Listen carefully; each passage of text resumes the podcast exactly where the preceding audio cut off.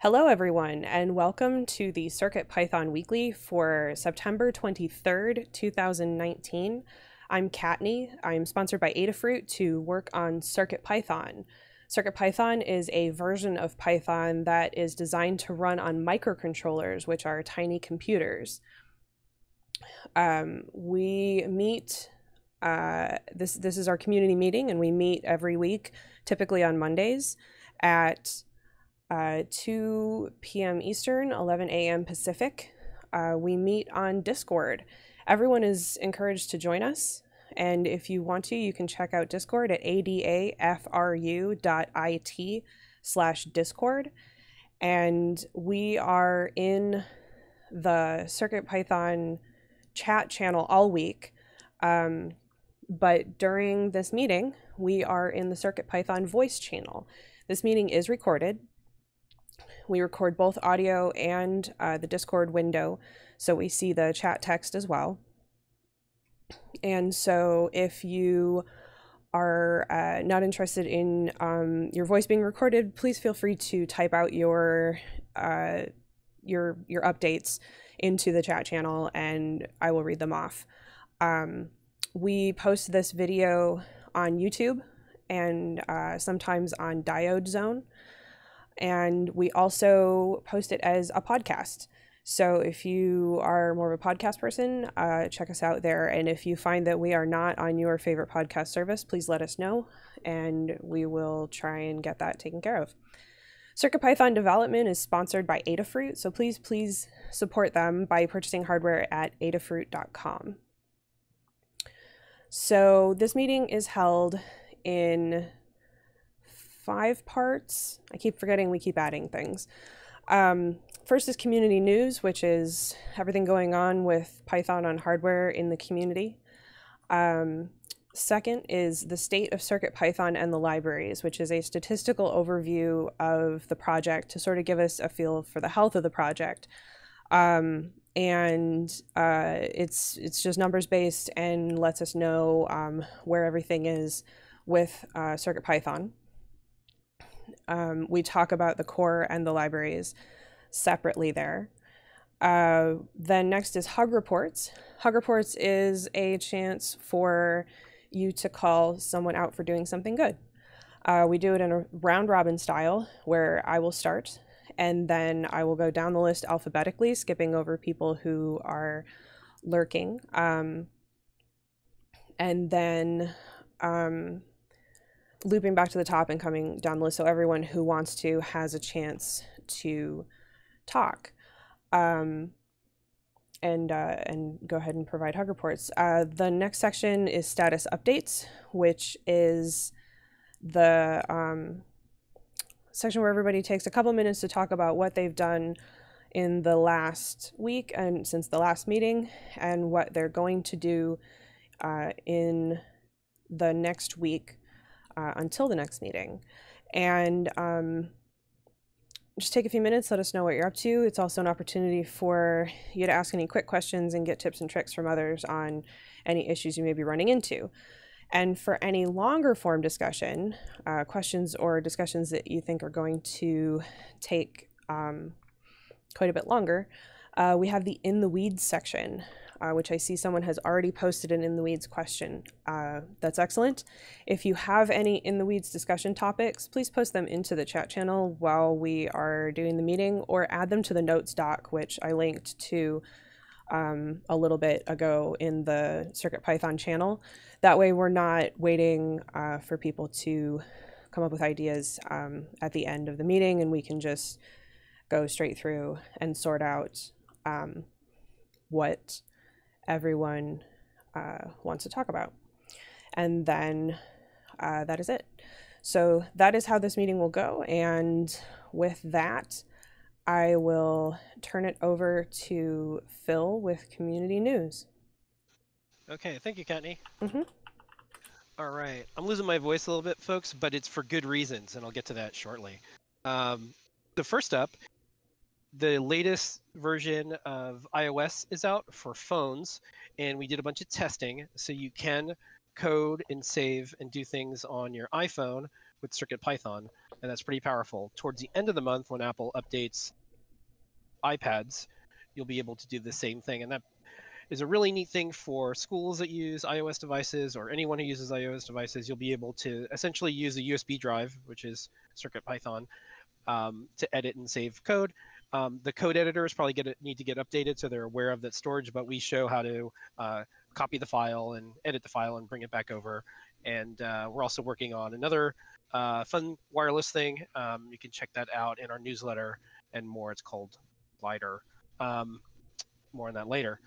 Next up, CircuitPython snakes its way to the FT232H. We now have CircuitPython Blinka support so you can control sensors, OLEDs, buttons, LEDs, and more via this cool little breakout we have thanks to Carter, who took on this project. And if you wanted to write code once and have it control hardware anywhere on Mac, PC, Linux, and more, this is the way to do it. We have a video demo. It's really powerful, um, and more ahead on that.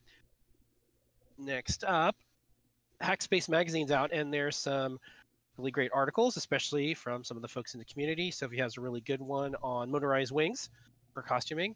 And then Ben, the editor in chief, has sent data with if then this set, control almost anything with Circuit Python. And uh, Hackspace is free, but you know if you want to support a cool magazine, you could subscribe. Uh, subscribers get a Circuit Playground Express. Um, the PDF is free, and then um, I think they'll probably have easier ways in the future soon, depending on what location you're at to get those. We're hanging out with the Magpie and Hackspace folks this week, so if there's anything I can post about that, um, I'll put it in either the newsletter or on our blog. Next up, um, this is like one of my favorite things here. Uh, the Circuit Python and MooBook is uh, it was at an event in Tokyo and they have shirts, they have a booth, they have everything.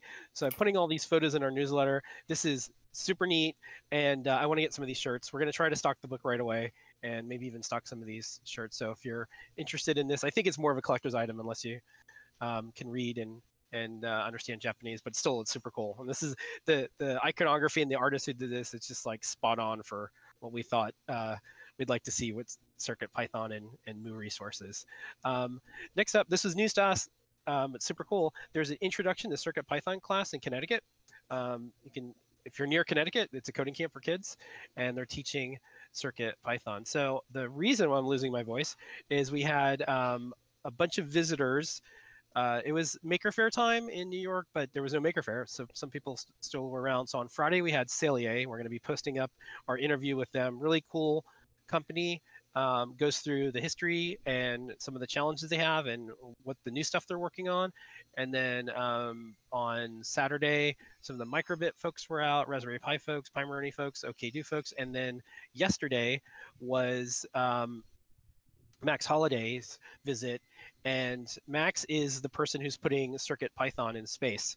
And you've probably seen our coverage of some of the things that Max has been up to, but it's a hour-ish conversation, mostly him and Lady Ada talking about all the good reasons that you'd want to use Python for things in space. Uh, his work at Stanford, um, he was a, in an IoT competition. You can uh, see that. And then the SAM32 board, which is in circuitpython.org slash downloads. It looks like Stanford's using that a lot. And uh, just hearing someone who's helping hundreds, thousands of kids get spun up and the reasons why Python is so successful in that environment uh, was really neat. It's all the stuff that we were hoping that this would work out for, and uh... starting recording. All right. Uh, thanks for joining us. This is the Adafruit Circuit Python Weekly for September 23rd. Uh, we're not going to start over. We had some technical difficulties. Uh, we are currently in the state of Circuit Python and the libraries. Um, hopefully, we have the recording from the earlier part, so we may be in two pieces. Um, hopefully, this is the second piece to what you're listening to. And uh, Kattni, are you restarting? What's your deal? Did she already disappear? Um, okay. Uh, I will add time codes on my end as well. So, state of circuit Python and the libraries. Um, overall, uh, I guess this is the section where we take a statistical, like objective view of the health of the project. Um, and we can actually, because we have notes every week, we can actually go back and see over time how how this kind of statistics point of view changes. Um, so first we cover the project overall. This is both the like core C parts of CircuitPython and the libraries that are all Python stuff. Uh, so in the last week, we had 35 pull requests merged from 12 different authors, which is awesome. Um, some folks that I don't recognize in the in this list are Fiona Wim, uh, Dark Music, uh, Urish. Urish, I think, has been there a couple times, but is there again. And the other folks are kind of regulars. So thank you to everybody who's been an author. We had seven reviewers as well. So thank you to our seven reviewers.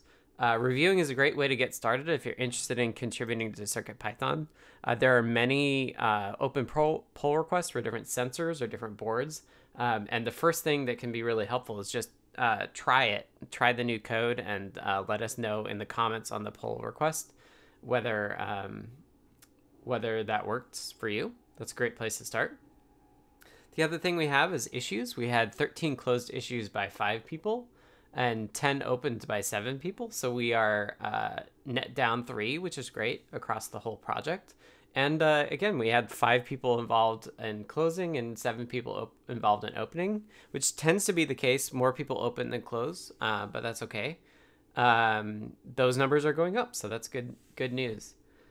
Okay, so that's uh, I guess I do summary of where we are overall. Um, overall in the projects, uh, we've had our first few 5.0 alphas out, and they're going really well. Um, and yeah, it's going really well. We'd love to hear more testing on it. Uh, we'll probably do another alpha. Uh, I've been working on doing kind of like Circuit Python file editing as a Bluetooth service, and that's going to change kind of a bit of the BLE workflow and things, uh, or the, the APIs, but uh, that should be really cool to get people started. And I'll go into that more details later. But uh, lots of cool things are happening. 5.0 is kind of early, um, but it's uh, going really well. So thank you to everyone working on 5.0. Okay. Let's talk about the core. Um, and Kattni, let me know if you want to take back over. Either way is fine. Um, yeah, I should be I should be good to go at least to do the rest of the meeting once you're done with the core. Okay. I'll do core. That's right. This is my section usually anyway. All right. Uh, on the core side, we had 14 pull requests merged from eight different authors. Uh, new names on here are Dark Music, uh, pull request to the core, so thank you to them. Uh, we had four reviewers, so thank thank you to all of our reviewers. We have seven open pull requests, which is actually pretty low for us, which is great. Uh, unfortunately, we now, well, fortunately, but unfortunately, uh, I think thanks you to Summersoft, we now designate how long pull requests have been open, and our longest open pull request is almost a year. It's 342 days. Uh, so yeah, we should take a look at that and make sure that it's not too bad. Um, and then, yeah, take a look at the notes if you're curious about like how long each of these pull requests have been opened. Issues wise, we had nine closed issues by four people and two opened by two people. So we're net down seven, which is awesome, for a total of 183 open issues. Uh, linked in the notes to where you can see what all the issues are. Uh, we have seven active milestones. Uh, 4x bugs fixes has no open issues, which is great. Uh, nothing urgent. We had six issues that are not assigned a milestone, which is kind of like fluctuates with how well we are at grooming and designating issues. So we'll have to take a look at that. And then uh, we're not kind of in a like very issue focused workflow right now. So we have a few open issues on 5x stuff, but nothing nothing super major. Uh, download stats by board. We have our stable release is 410, and we've had 9,231 downloads since the the creation of the release. And then on the 5.0 Alpha 4 side, we've had uh, 1,460 downloads, which is really cool. Kind of looks like every board's getting about 12 downloads, which may actually just be like web scraping. So I don't know. That's kind of weird. so who knows exactly how many people are using that? But uh, if you're feeling brave and you haven't tried 5.0, I recommend it. It's not super unstable. I just got some uh, extra goodies in it too. Uh, in the notes, we also have breakdown by uh, of the breakdown of UF2s by language. So take a look at that if you're curious how our language breakdown uh, sorts out. And with that, I'll kick it back to Kattni. Thanks, Scott. Mm-hmm. So, uh, with the libraries, uh, this week we had 21 pull requests merged um, by seven authors. Fiona Wim is a name that I have not seen before, so thank you to our new contributor and thank you to everyone else who has been contributing. And we have um, six reviewers, uh, so thank you to everyone who's been reviewing as well. We currently have 38 open pull requests, and again, thank you to Summersoft for adding um, the number of days that things are open. Um, the core has us beat, but we are also looking at um, well over 250 days on a few. So uh, we definitely need to um, take a look at that and see what's going on with it. We also have some new PRs. So things that you are, um, if you're if you're interested in contributing, uh, check out the pull requests on the libraries. Um, they're a great way to start. Uh, you can, even if you don't know how to test it, you can still take a look at it and see if it looks right to you and just make a note that says you didn't test it and it looks right to you. Um, because that can even be helpful to us uh, as well. And if you want to test it and you don't know how, we do have a guide on using Git and GitHub, and we are always available to help you do that. This is something we would love to have more people doing, and we are perfectly happy to put in the effort to teach you how to do it. So definitely um, take a look at that or contact us, um, etc. if you want to get involved. Uh, issues wise, we had four issues closed by three people and eight opened by five people for a total of 148 open issues on the libraries across all of the repos. Um, and uh, for new libraries, we have one this week, uh, which is the ATECC. And updated libraries, I'm not going to count even uh, because we had a bunch. So I think this actually came out of um, the fact that I went through and did a sweep on libraries that had uh, commits but no releases and released a lot of libraries last week. Um, so all of the ones that I touched got updated, but I also know that there's a lot of other stuff that other people have added as well. Um, so thank you to everyone who's been contributing to the libraries. And that is the state of CircuitPython and the libraries. Uh, next up is Hug Reports. Hug Reports is a chance for you to call someone out for doing something good. Um, like I said, uh, it's done in a round robin style where I will start and then we will go down the list alphabetically, skipping over people who are lurking. If you, um, even if you are lurking, if you have hug reports and you want me to read them off, please put them in the notes. And if you're going to be missing the meeting, you can add your notes anytime uh, after we post the um, link to the notes document. And uh, we'll read them off as we go. And there's a few people who have done that. So I will read them off um, where they would fit in the list alphabetically. And that is how Hug Reports will work. So I will get started. Um, first, I want to give a hug to Summersoft for AdaBot and CircuitPython.org work. Um, we're still working on updating uh, the circuitpython.org slash libraries slash contributing page, and it's been a lot of steps to get that going. Um, and I really appreciate all the work Summersoft is putting in. Same to Justin Cooper um, for uh, all the updates and PR reviews on uh, the work that Summersoft um, has been doing that I've been helping with. Um, thanks to Roy for helping me inventory my hardware, and in doing so, finding some lib errors I made a long time ago and then submitting the fixes. Uh, big hug report to community moderators on Discord for being amazing, for stepping in where needed, and continuing to keep our community a wonderful place to be.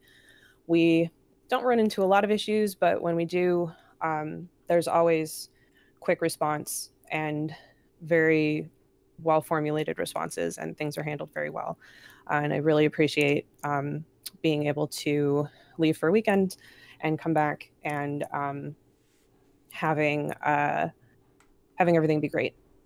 So uh, thank you for that. And a group hug to the whole community. Thanks for um, being a fantastic group of people.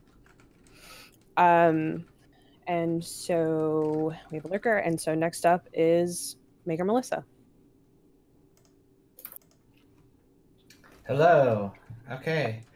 Uh, I uh, just wanted to give a hug report to you, Kattni, for reviewing a bunch of PRs that I put out right away. Um, I guess it's a group hug to everyone. All right, excellent. Thank you.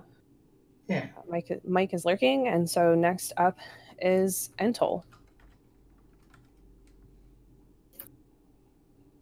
I hope you can hear me. I Um, can. Ah, fantastic. Computers that actually work. Now, there's a thing. Um, so, uh, I have uh, three hug reports. Uh, first one for Maker Melissa for the wonderful write up of the Circup tool that I authored, uh, some really great suggestions and bug reports.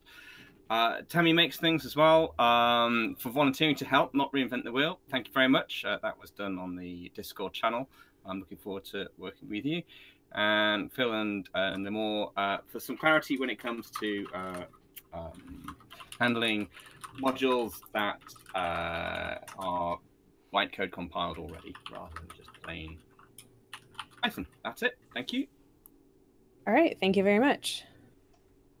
Next up is Siddacious. Howdy. Uh, so I wanted to send a uh, shout slash hug to JP John Park for um, inspiring me, giving me a chance to uh, play around with the TLV493D sensor that uh, Kattni made to just really get a feel for like how it senses the magnetic fields and like what it feels like to actually work with it, um, and tie that into um, servos to make it really kind of tactile and really fun. It was a fun little project uh, working on that with him. Um, and then also uh, big props to Cater Carter, the man of many names, uh, for adding support to uh, Blinka for the FT232H, which, if you don't know, it's a it's basically a USB to GPIO breakout um, made by um, the FTDI, I think. Um, and basically, what he's done, is super cool. I'm, I'm going to steal the show here. He has made it so that you can use CircuitPython with your computer. It's really cool. It's going to change a lot of stuff. I think we're going to see a lot of more stuff coming out in, in this kind of direction. But like I, I can I can plug sensors into my computer and it just works. It's amazing. Anyways, good job, Carter.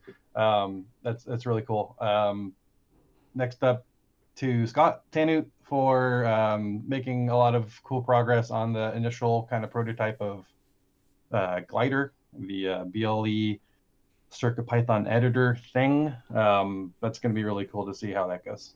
That's it for me. Thanks. All right, so I have some uh, notes in the doc. Uh, so Summersoft, um, who's not in the meeting, uh, has a hug report for Kattni and JW Cooper for PR reviews and a group hug. And Tammy makes things who won't be able to make the chat this week because of a work conflict. Uh, gives a hug to the whole community for being awesome, and to Entol for the Circup tool, which I'm looking forward to contributing to instead of having to reinvent the wheel. And next up is Scott. Hello. Okay, first and foremost, thank you to Lady Ada. She's been doing, well, she always does, but continued to do a bunch of reviews for folks this week. Really appreciate that. Uh, shout out to Eric Traut, who works at Microsoft and created Pyright. I think I mentioned it last week, but it's a TypeScript library that does both Python source code parsing and analysis, uh, static type analysis, which is super cool. And I got it running on phones in React Native last week. So a huge, huge boost of things I don't have to do. Um, so I'm really, ex- really excited about that. Um, will be some really cool editing things uh, coming down the pike. Uh, thank you to uh, Phil and Limor for the glider name. Uh, I had called it Ka and wasn't really liking it, and they came up with glider after the flying snakes. Um, so we're gonna have some cool logos and animations for sending files back and forth. So looking forward to that. Uh, shout out to uh, Anecdata and Doc Malo for their continued work on the ESP32 SPI library and adding more stuff there. Um, thank you to uh, for uh, SSD 1608 fix, which is an e-ink IC, um, just a not bit packing correctly sort of thing that they fixed. So really appreciate that. Uh, thank you to Kattni and Roy for uh, the README fixes. Um, I merged those in last night. I found those are in inventory. That's cool. And then lastly, I just saw this, but it's really cool. Uh, Summer Software, the continued work on Adabot and getting the how long have these PRs been open statistics uh, right in front of our face so that we can't uh, can't ignore it anymore. So really appreciate that. Thank you to Summersoft for it. All right. Excellent. Thanks, Scott. Mm-hmm. Uh, next up is TG Techie.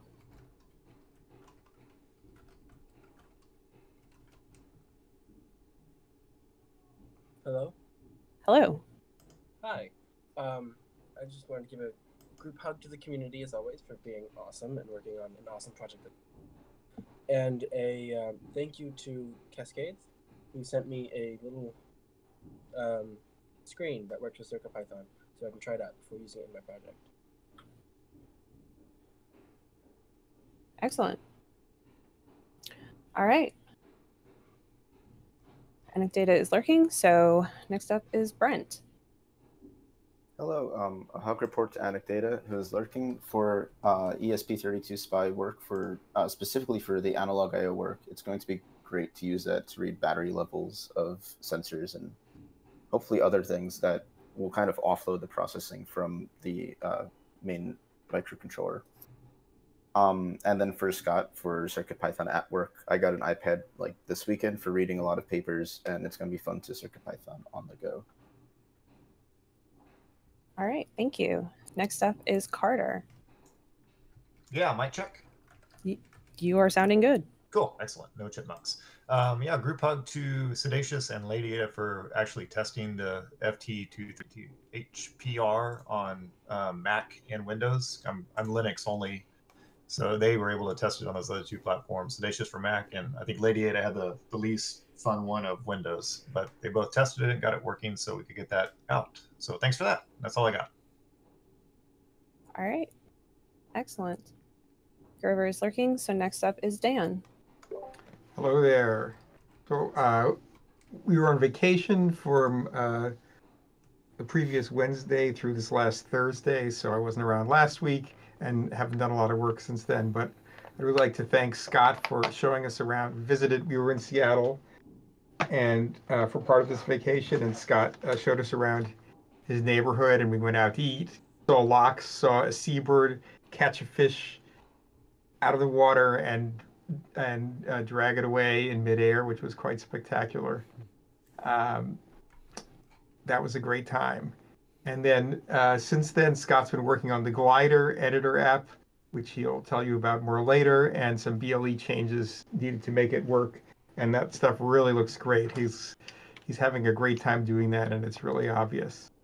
And uh, I'll repeat. Um, the FT232H Blinka implementation thanks to Carter and Maker Melissa for that. I'm was planning to do something similar in Arduino, something we might call US Blinka, so that you don't need the specialized hardware, but this is a great project for getting that for doing the same thing with an existing piece of hardware already. Okay. All right. Thanks, Dan. Next up is Dave Brachetti. Hello, everybody. Thanks to the 12 people who added their info to the CircuitPython community members directory. Uh, it's really interesting to learn more about the very interesting people who are here. All right. Thanks. Next up is Deshipu. Okay, so I would like to thank uh, Christian Walther, who's uh, uh, really working a lot on the Pew Pew devices. He has written a whole new tutorial and also translated a lot of the, docu the, the documentation into German. And he helped, well, he helped, he basically ran the workshops on the Flick the World uh, festival, and he's going to do some hacking on, on things, uh, on pupils uh, on the upcoming uh, meetup as well. So really, really great work on, on his side. Oh, and his he has made his own version of the Pew Pew device, which is a shield for the Pico, uh, tiny Pico uh, device, the ESP32. So that's also super cool. And the second person I would uh, like to uh, thank is uh, James Wootton, who go, goes on Twitter as, as Quantum, Quantum Dream. he's a professor at IBM who's uh, uh, working with quantum computers, and he's using Pupius to teach about quantum computing concepts on uh, for, for for the students. He has ported ported a part of the Qiskit library, a library that IBM uses for quantum computing, to Pupiu, a very small one, a very small uh, part of it that only handles two qubits at, at a time because of the limitations of the hardware. And uh, we've been using it at a hackathon, and it's great fun. So, so that's it. All right, excellent. Don K is lurking, so next up is Hierophect.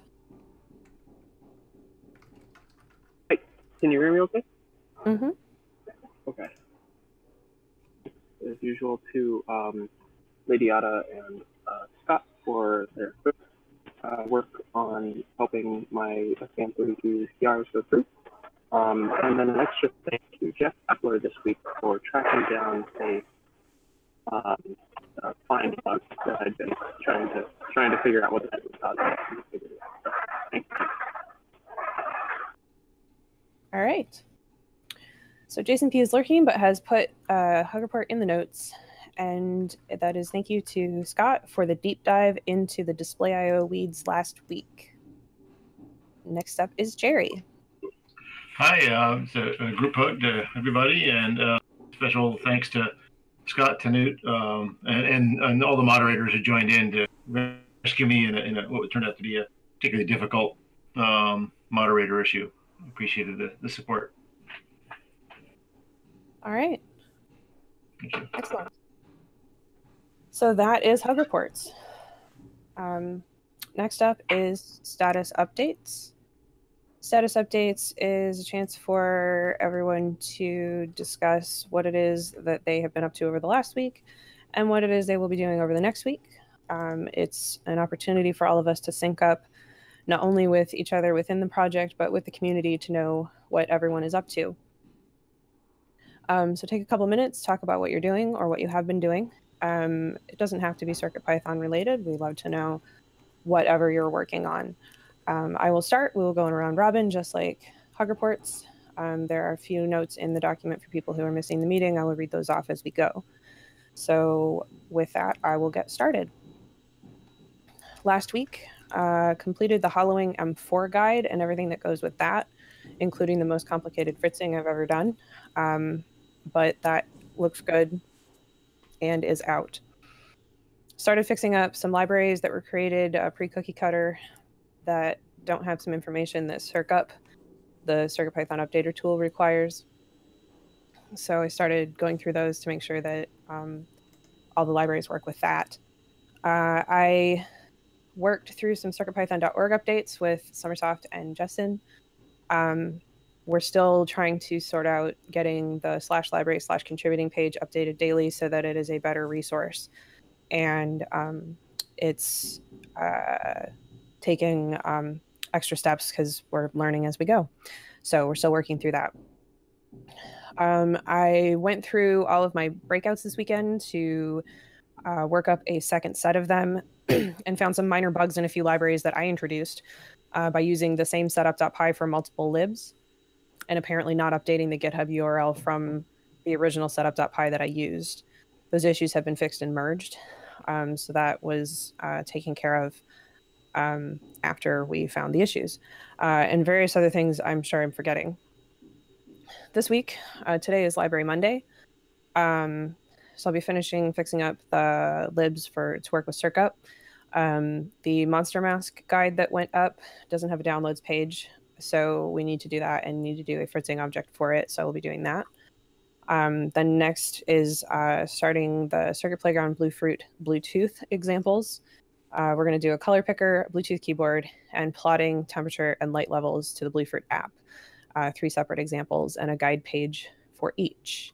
Then after that, um, I'm doing a guide for our new Stemma speaker um, that you can just plug into a board uh, or, for example, audio or um, alligator clip it to the Circuit Playground Express and have an external speaker with very little effort and no soldering involved. And everything just works.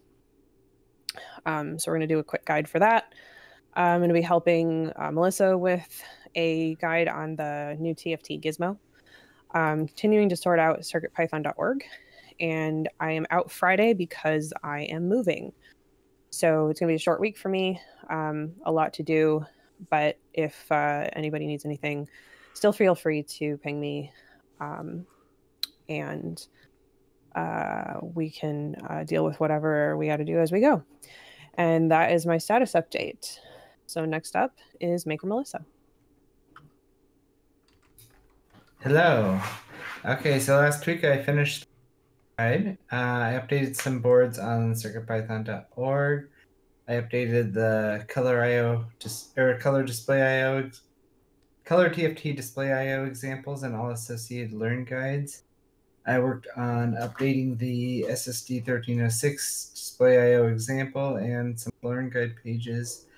And I fixed a couple of OLED Circuit Python um, Learn Guide Halloween M4 examples that were originally only written for the M0.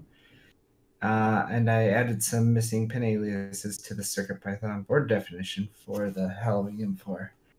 Uh, next week, I'm going to continue working on the SD 1306 OLED Learn Guide pages. I'm going to work with you, Kattni, on the TFT Gizmo guide. And if time permits, I'll add some more boards to Blink. Sounds good. All right, Mike's lurking. So next up is ntoll. Hi, can you hear me? Yep.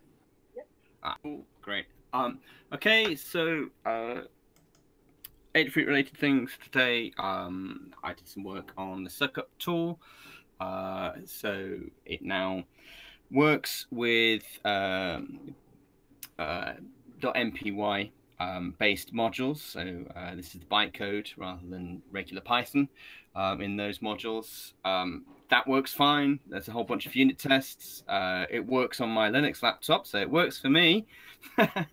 Um, I need to check it on uh, on my shonky Windows uh, laptop and uh, borrow my wife's uh, MacBook to check it's working on um, OS 10. Uh, I'd love feedback if people want to um, take it for a drive and, and, and, see what happens. That'd be good. Um, unit tests and everything. Um, I fixed uh, the uh, um, Melissa your um, problem about uh, the hidden files and directories, subdirectories being processed. So that's now fixed. Um, and uh, CircUp will also check what version of Circuit Python you've got on the board, and if there's a newer version, it'll suggest that you update it. I've put the pull request uh, information um, for all I've just mentioned. Um, excuse me. Um, in the notes, feedback welcome. At all other times, you said you want to know what else I've been doing. Um, so CodeGrades and new work. Uh, working on PyperCard with a whole bunch of kids in the evening, um, on Friday evening, um, and they're having a lot of fun. They wrote some really cool adventure games for me uh, with with PyperCard. Uh, I've been writing some personal blog posts, and for the rest of this week is Pi Week. Um, so I'm going to be creating um, a Myst inspired adventure game uh, using PyperCard. Uh, Nicholas, can you link to your blog as well so we can follow you? Hi, uh, you you helped. Wanted to know whether you could link to your blog Yeah. as well. Um, all right. Next up is Siddacious. Uh, hey, so um, I actually also wanted to mention, Nick, uh, I heard you mention that you've written a bunch of unit tests for your uh, CircUp tool. Um, unit tests are a very useful way of uh, testing code. Um, it's a it can be a very structured way of doing it and uh, add a lot of things to a, a development workflow that I think the community would benefit from knowing more about. So if I could ask you to maybe share what you've done in some way, um, that would be super awesome.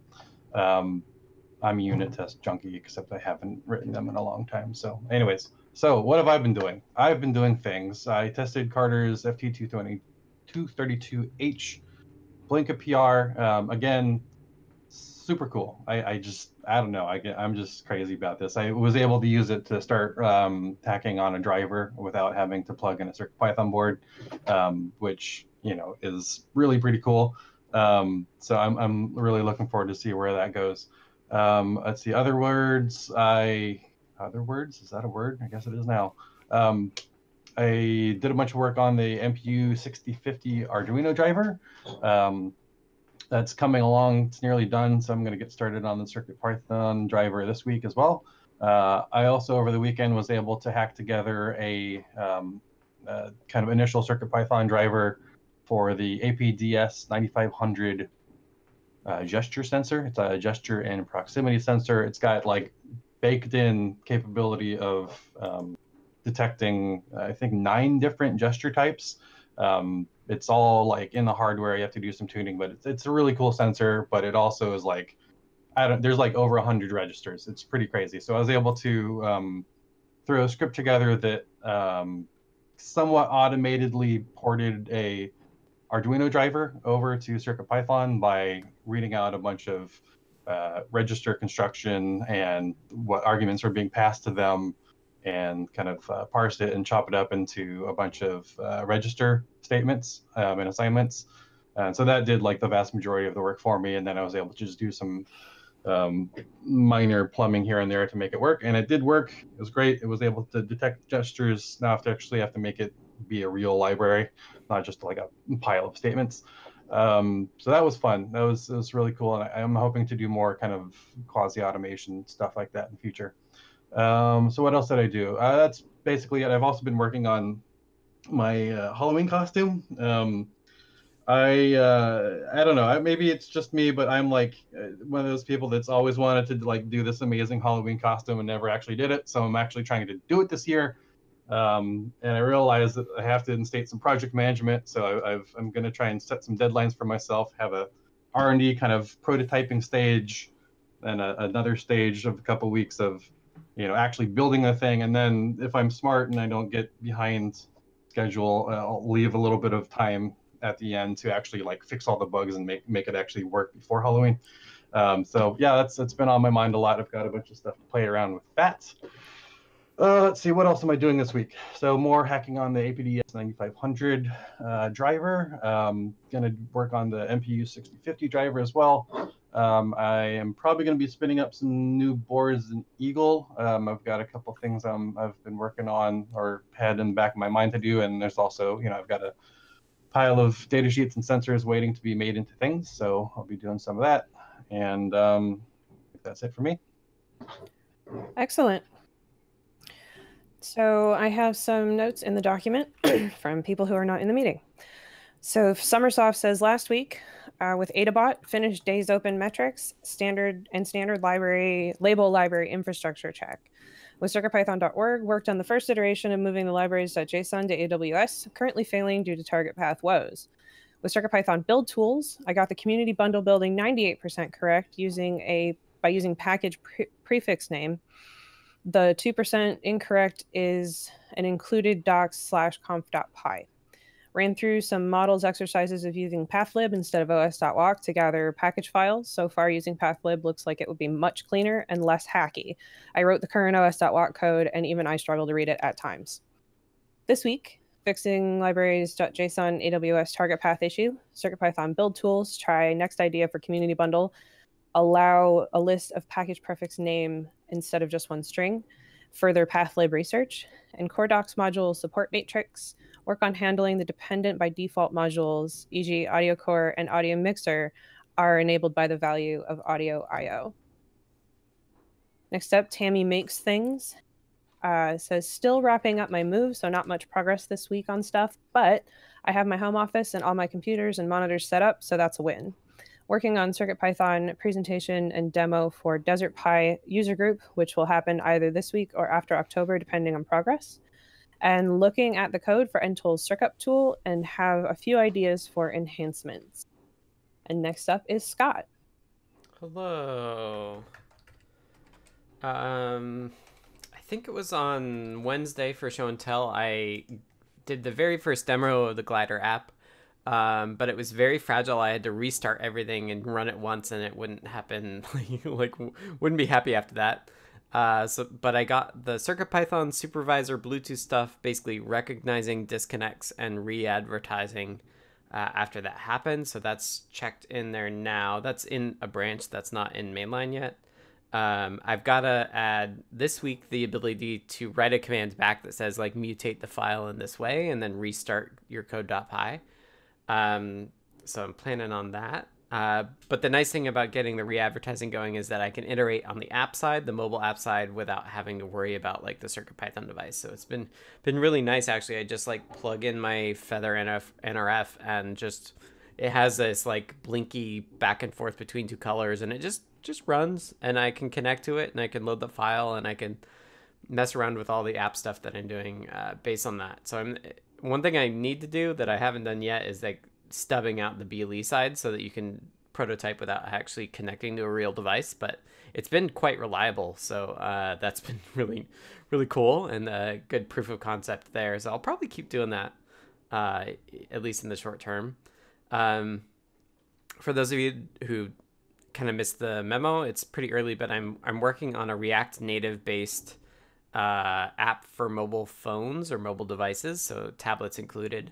Uh, React Native is really cool because it runs JavaScript on uh, on the device itself, and then under the under the hood of the JavaScript, it inter- interacts with all of the native um, phone stuff. So I, it's been really great to get going. I, I've showed it on the iPad. On Friday, I got an Android phone, uh, the Pixel 3a, and I was working on Friday night to get that going, and and did get pretty far. There's some weird text input sizing issues that kind of breaks the illusion that it's just like a text editor. Uh, so I'm going to poke around that uh, at that today. Um, but basically, I use Pyright, which does parsing analysis, to split like your code.py into lots of individual pieces. So if there's like a number, so say you have like time.sleep and there's a number inside of it, you type the you tap the number, you'll get just like a numeric keyboard. You won't get like a full keyboard because we know it's a number and we know you're editing a number. So um, really happy with how that that interaction feels at this point. So uh, this goal or this week, my goal is to kind of like finish the loop where I'm reading files and now I can edit them. Now I need to actually be able to write those edits back to the device and see it change.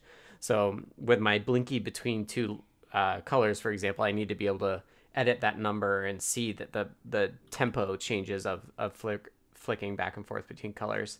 So that's one of my main goals is to close that loop, and then the other goal is to make that very limited, very like don't wander too far off the main path otherwise you'll go into a swamp that will not be pleasant. Um, but making getting the workflow of getting the very early versions of the, of glider out to folks. So uh, if you're in this meeting and you're curious to see what that is and and maybe contribute uh, it is public. It's adafruit uh, github.com slash adafruit slash glider. Um, if you want to get all of the toolchain stuff going i'm happy to help you get it going. It's very early um, but should be doable.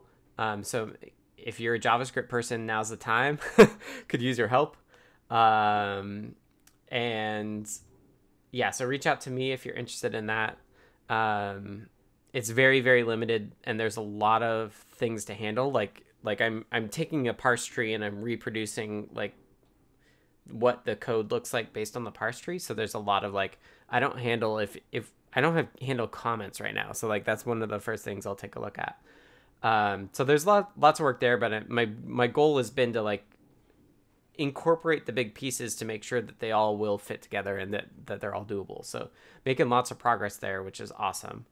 Um, the other thing I got going on is uh, this week is PyCascade's call for presentations or proposals is closed on Monday next week, August or October first. So I have a few uh, presentation ideas I want to pitch there, so I've got to write those up and submit those to the PyCascades. And then I also want to pitch basically the same things for PyCon. Uh, so I plan on kind of reusing that work that I'll do this week for that. And then I also heard from SuperCon and got accepted to speak there uh, about CircuitPython and the Game Boy. So expect to see uh, maybe in later uh, October see a little bit more progress made on the Game Boy in prep for SuperCon in November. So that's it for me. Excellent. Thanks, Scott. Mm-hmm. All right, Anecdata is lurking. So next up is oh, I'm sorry. Next up is TG Techie. wow, Scott, that's really awesome and really uh, you're there.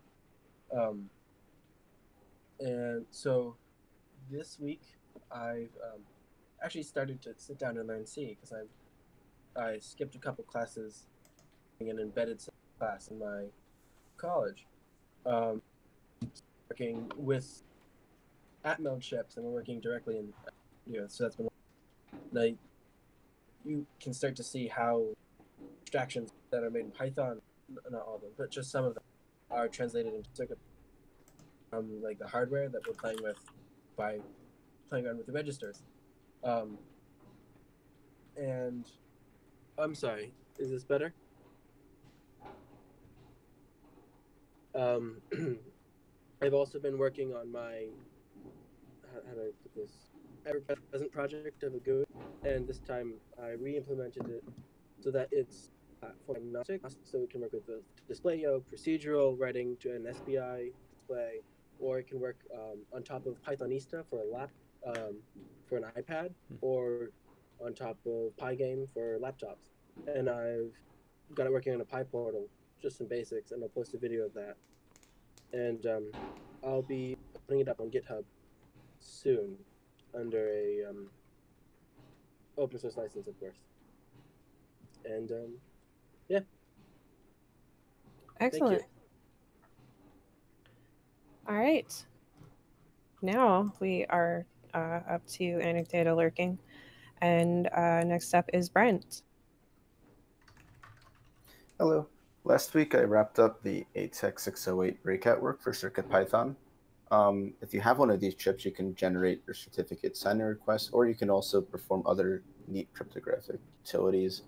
Um, there actually is a footprint of it on the most of the boards that we ship, the ITZY breakout, um, the Airlift Featherwing, and the Airlift Shield. So if you purchase the board, um, the chip directly from DigiKey, you should be able to solder it right on and start playing with it. Um, we don't stock the chip only, I think, right now. And I've been working on non-circuit Python projects since then. And that's it. All right. Thanks, Brent. Next up is Carter. Yeah, just uh, a guide for the FT232H stuff. To let everyone know how to go through the painful setup. And then once you're set up, you're good to go. All right. Excellent. C. Grover is lurking. So next up is Dan. Okay, so as I mentioned, I was on vacation for a while, so I don't have a lot to report of progress since then, but um, I'm going back to working on BLE bonding. And also, uh, over the weekend, I was working on um, trying to get an, uh, the um, XAC, the Xbox adaptive controller, working with a circuit playground as a simulated gamepad joystick thing and it's not working for confusing reasons. It may or may not have to do with our switching to tiny USB in CircuitPython 4. That so we need to debug that further. Okay, that's All it. right. Excellent. Thank you. Next up is Dave Briccetti. Oh, again, first off, can you hear this? Mm-hmm. Okay, so this is called tilting arpeggios. This is an example circuit uh, Python CPX program. And I'm tilting it. So it's using the accelerometer to find which part of the arpeggio to play. And then I can change keys with the A button. So now it's going to go up a fourth.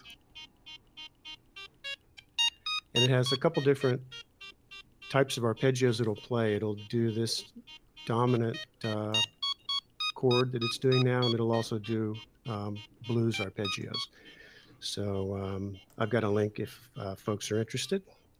And um, I have a question about it. I wonder if I can detect a button press while a tone is playing. I suspect the answer is no. I couldn't find anything about threading. Maybe someone has a quick suggestion. Do we have Um, start tone? Or is that only start file? No, we have start tone and stop tone. Perfect. That's probably exactly what I need. Thank you. Yep. Couldn't remember. Yep, start tone, stop tone. Uh, Playtone actually uses them. Um, so excellent. All right, uh, next up is Deshipu. Okay, so basically uh, just more work on the Pew Pew M4. I have a prototype number six now, where I'm uh, experimenting with laser cutting the button caps for, for the for the all the buttons. I have a photo here.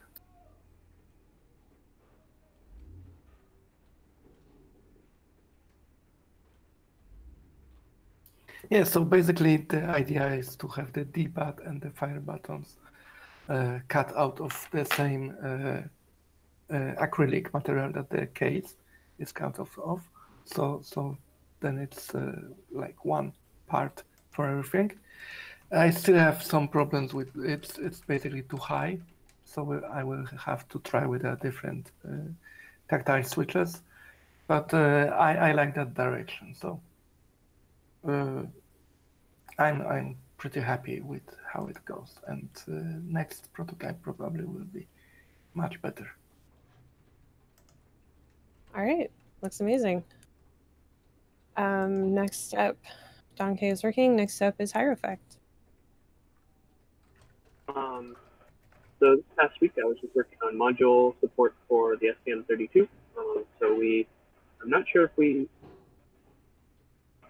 um, I'm not sure if we had wrapped up audio, uh, analog I/O last week, but we, we have that done as well as support has full pin selection that you can use XQC on whatever pair pins you'd like. on the, Um, and uh, also introducing some minor additions for other library related modules so that you can use more of the traditional CircuitPython libraries um, on STM32 screens or anything else that's using XQC. So uh, we've got a little bit more support there if you're interested in checking it out um, after this STM32 board. I'll be working on getting uh, some more boards added to the STM32 library or uh, STM32 uh, to support the F405, the F407, um, and uh, anything else I can find that's using the uh, F11 and F12. And uh, progress on that, but I'm running into some issues that might be uh, conflicts just between Python, like the setup of boards and the way that we set up our boards. Um, so uh, we'll see. We'll see how that goes, but hopefully we'll have uh, many more boards for people to play with uh, to by the end of the week. Excellent. Thank you.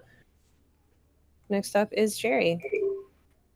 Uh, hello. Um, uh, deep in the North Maine woods, off grid, and having a great time seeing some early fall foliage. So it was a nice break.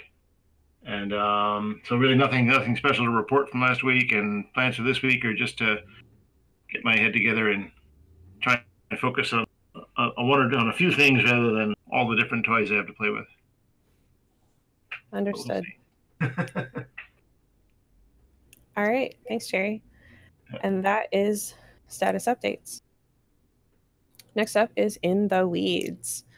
Um, in the Weeds is an opportunity to have more long form discussions, um, questions that you may have um, that uh, didn't really make sense in status updates, uh, topics you want to discuss. If you come up with any topics, please add them to the notes or post them in the CircuitPython chat channel so we can uh, keep moving along and not wait uh, for um, concepts to come up. So uh, we already have one added. Um, so with that, I will hand it over to Hierophect to talk about uh, his topic.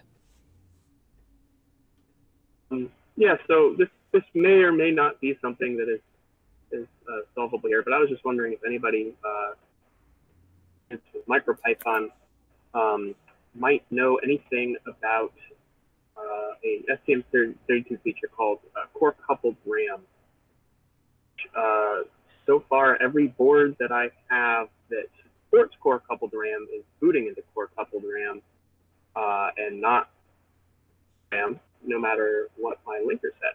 And uh, I was just wondering what might be up with that. If anybody knows, and if nobody knows, then So is it getting out of the bootloader?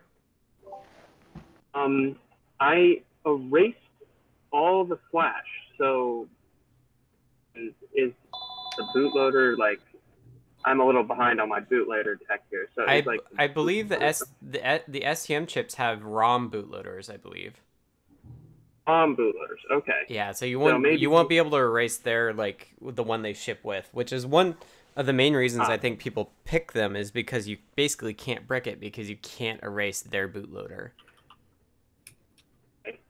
So would this be? So wait, is this the? This isn't the STM. It's because this doesn't normally happen to me on other on when I'm normally using an STM32. This is just for the, the MicroPython boards that I'm, I'm encountering it. And I'm actually using the same linker file. The um, Python does um, or at least I'm using the same Mhm. setting. Right. So, But is it ever getting to your code? so I guess I'm not, won't be the culprit in, in terms of I, I know on the STM, the first thing it goes into is the reset handler. Um, if you can set a breakpoint in the reset handler, then you could figure out if it's actually getting to you at all. Um, I know from my debugger that I'm that I I I'm from I'm in the reset handler, and then if I if I start the program, and I immediately move to the uh, core coupled RAM, Hmm. and, you know, a different starting location, and I can view the memory there, and I see that there's a bunch of stuff in the core couple RAM, despite their instructions to, to go there.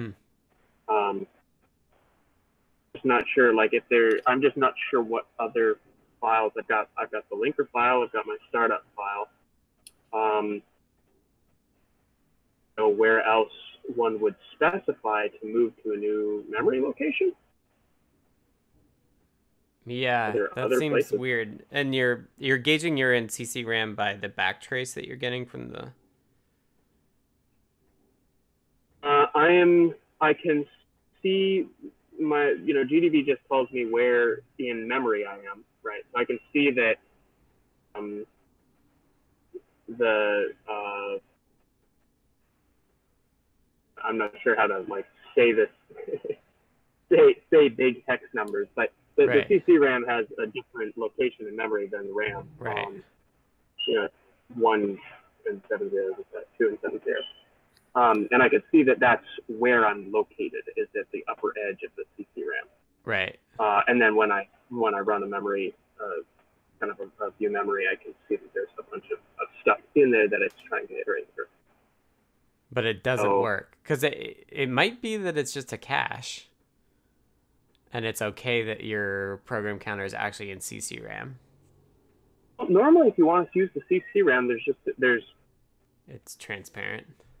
using it, you know, where you where you you go into the linker file and you define it and you define all the the different points for it, and then you you move stuff there, and it, eh, you know, there's a there's a process for putting stuff in CC RAM Right. that I just haven't. And so, I, without having done it, I'm not really sure why it's there anyway. Um, I, I, I guess uh, I don't know. I was hoping that this would be like some easy easy thing that was like, oh yes, that always happens to me with MicroPython, but esoteric and need more research. So have you looked at like the linker scripts for MicroPython and compared them? Yeah, yeah. I mean, mine's mine's almost identical to the one that that Okay. MicroPython uses. And this does Uh, does this not happen on the 412, but it does happen on the 407? So the 405 and 407s are the um, are are have CC RAM. 12 and the F11 411 uh, do not. None of the, the kind of what Okay, they call so the I- starter I- boards of those have that. I looked in. I just looked in the MicroPython issues and PRs, and CCRAM is never mentioned. And I found like one interesting thing, which is sort of the opposite of what you're talking about, which is in the MicroPython forum, and I posted that in the channel. But you could look at that, but I'm not sure that it would tell you anything. But Right. So why is why is CCRAM not? Yeah. So this is this is what I would expect, uh, where it's like most of the time people just don't use the CCRAM at all. It's just this extra thing that you can use for caching if you want to. yeah, yeah. Um, I mean, uh, you know, originally I didn't even have it defined. Like it wasn't even in my my linker table, uh, but yet it is still moving there. So I mean, if I think if you're really stuck, you might just ask in the MicroPython forum that you may or may not get any hints from the people there. But since those people use the pie PyBoard all the time, um, Yeah, you could. I would probably step from the reset handler as well. yeah, Um, I I tried stepping from the reset handle. It doesn't like it when I do that. Maybe that's just my my GDB foo isn't where it needs to be. One other trick is it. It's an M Cortex M4, right? Uh, it is a Cortex M4. The other trick that I play if I want to just know where it gets is you can do an inline breakpoint in the code and like basically, you know, binary search to figure out where you're ending up. Uh, because it, even though like you haven't set the breakpoint from GDB, it'll still trap and stop. So if you just like add that anywhere in your code, Yeah, it's yeah. actually really handy for like doing conditional breakpoints within just the code. You just say like if these things are true, then break. It's really nice. Interesting. I'll I'll give that a shot because I did notice that there was at one point like normally what happens if my code but is not quite there is that uh, USB will connect and then it'll make my Bluetooth headphone screw up. So that's usually a, a, a, a message when my music starts to get all choppy. That's a message that I'm on the way. And that actually did happen. So I'm wondering uh, it may be trying to actually load the whole program, the CC RAM, uh, and then it's actually executing out of there. But um, I would kind of expect like you just have the wrong value somewhere and you're jumping to the wrong place. yeah, that's I mean that's certainly what it, it seems like. Just, Yeah. I'm just I'm very confused as to how it got there because it's like I don't I don't even talk about this. Right. And then the other thing for USB that I do is like I I get a USB cable with a switch on the data lines. So if you Mhm. do end up broken and your music starts chopping, like that happens to me too. Like I'll turn the data lines off and basically the board is still powered, but it's disconnected from the USB bus. Right. Can be Right. really Or I can just use my phone. That's that's normally what I switch to uh, when I'm doing USB. Well, it's- I have tough. I have problems if it's like my keyboard and mouse stop working. Oh yeah, that that that's true. I uh, I haven't had that come up. Thank goodness. yeah. Yeah, let Wait, me let um, me know if you don't figure it out today and I can take a look tomorrow. Okay, great. Thanks very much. Uh, Mhm. All right. Excellent. So, no more in the weeds topics. So, I think it is time to wrap up. This has been the Circuit Python Weekly for September 23rd, 2019. Um, we're here every week. Uh, you can check out the video for this on YouTube, um, most of it anyway. Uh, and the notes document is available with timestamps um, that will be uh, available so you can scan through that and just go to the um, spots that you would rather watch um, if you don't want to sit through the whole thing. And uh, check it out on podcasts as well. So this has been the circuit python weekly. Um, thanks to everyone who showed up and um, we will see you again next week. Thanks everyone. Bye, everybody. Bye.